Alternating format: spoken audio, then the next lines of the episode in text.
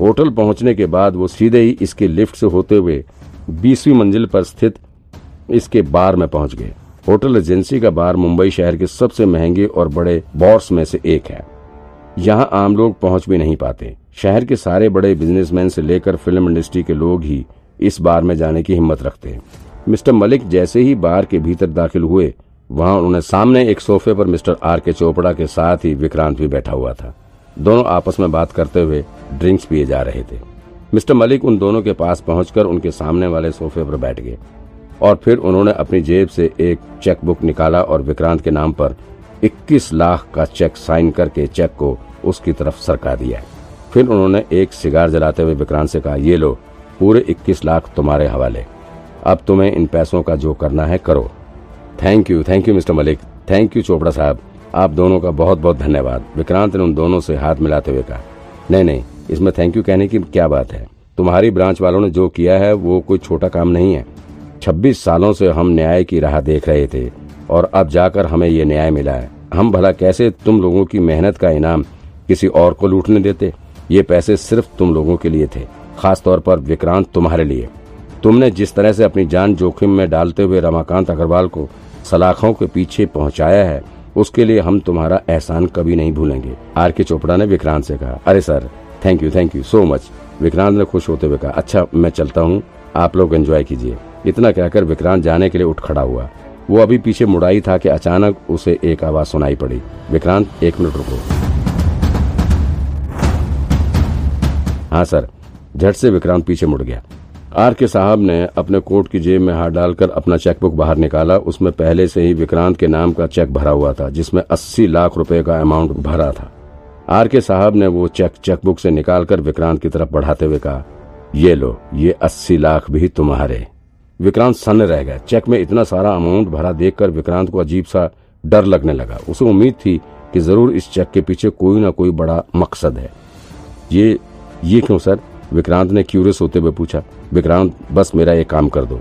Are के चोपड़ा साहब ने बेहद गंभीर होते हुए कहा, मुझे मुझे रोहित अग्रवाल का पता दे दो, बस। दरअसल जैसे ही जतिन ने विक्रांत को यह खबर दी कि नए ब्यूरो चीफ इनाम वाले पैसे कहीं और खर्च करने जा रहे हैं, तभी विक्रांत के दिमाग में ये आइडिया आ गया था।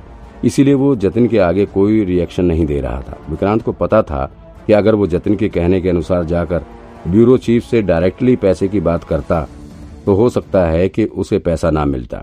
और अगर किसी हालत में पैसा मिल भी जाता तो भी नए ब्यूरो चीफ से उसका व्यवहार खराब हो जाता। विक्रांत फालतू में किसी से अपनी बात नहीं बिगाड़ना चाहता था। उस वक्त उसे मिस्टर मलिक और आर के चोपड़ा साहब की याद आ गई।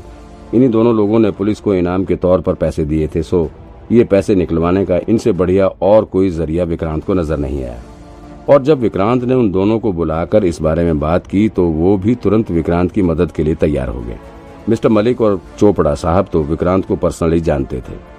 सो जैसे ही विक्रांत ने पैसे के हेर फेर की बात की, उन्होंने ब्यूरो चीफ पीयूष से पैसे वापस लेने में जरा सी भी देरी नहीं लगाई। वो दोनों तो शुरू से ही यही चाहते थे कि इनाम का सारा पैसा विक्रांत को ही मिले।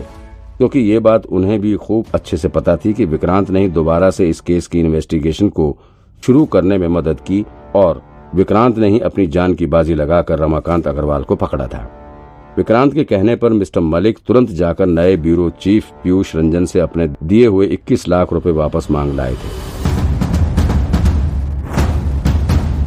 फिर मिस्टर मलिक और आर के चोपड़ा साहब ने अपनी खुशी से ये 21 लाख रुपए विक्रांत के हाथ में सौंप भी दिए थे, लेकिन जैसे ही विक्रांत ये पैसे लेकर जा रहा था, वैसे ही चोपड़ा साहब ने विक्रांत को 80 लाख रुपए का ऑफ़र दे डाला।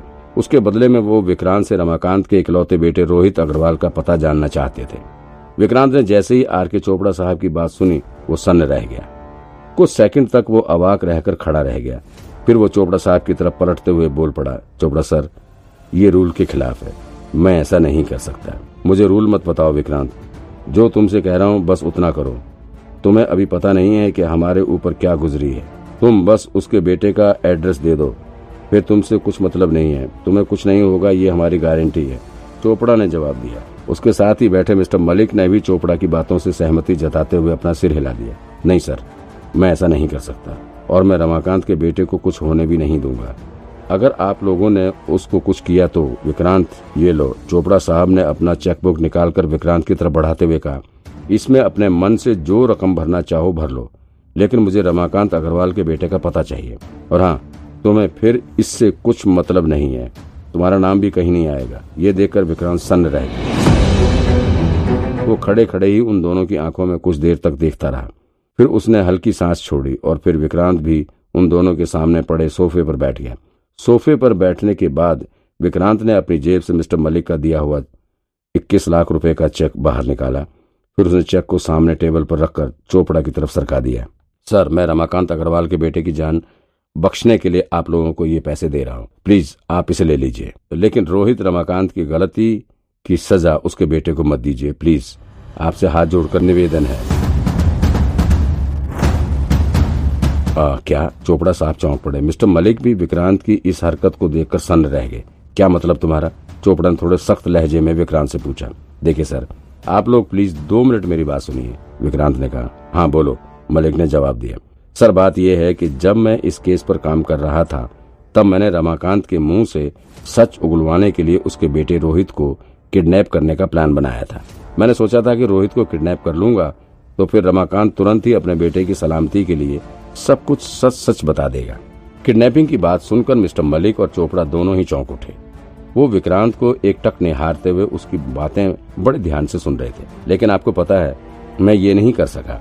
विक्रांत ने उन दोनों की तरफ़ ध्यान से देखते हुए कहा, क्यों? उत्सुकतावश मिस्टर मलिक तुरंत ही पूछ पड़े, सर, ऐसा है ना? जब मैं रोहित को किडनैप करने का प्लान बना रहा था, तब मैंने उसके बारे में थोड़ी डिटेल इन्फॉर्मेशन निकालनी शुरू की। विक्रांत ने उन दोनों की आँखों में ध्यान से देखते हुए कहा, आपको शायद पता नहीं होगा कि जहाँ पर आज अग्रवाल कॉरपोरेशन का शानदार ऑफ़िस बना हुआ है, वहाँ पहले झुग्गी बस्ती हुआ करती थी। उस टाइम रमाकांत ने कुछ लीडर्स को पैसे खिलाकर उस सरकारी ज़मीन पर कब्जा कर लिया था और फिर जबरन वहाँ की झुग्गी बस्ती पर बुलडोजर चलवा दिया था। सैकड़ों लोगों को उसने बेघर कर दिया था। तब रोहित ने अपने बाप को बिना बताए उन बेघरों की मदद की थी। उन्हें हजाने के पैसे दिए थे और गवर्नमेंट से मिलकर उनके रहने के लिए घर का भी इंतज़ाम किया था। और आपको ये भी शायद नहीं पता होगा कि इस वक्त रमाकांत के ऊपर सरकारी ज़मीन पर अवैध कब्जा करने का भी केस चल रहा है। और अगर सब कुछ प्रूफ हो गया तो उसके ऑफ़िस की बिल्डिंग को भी ढहा दिया जाएगा।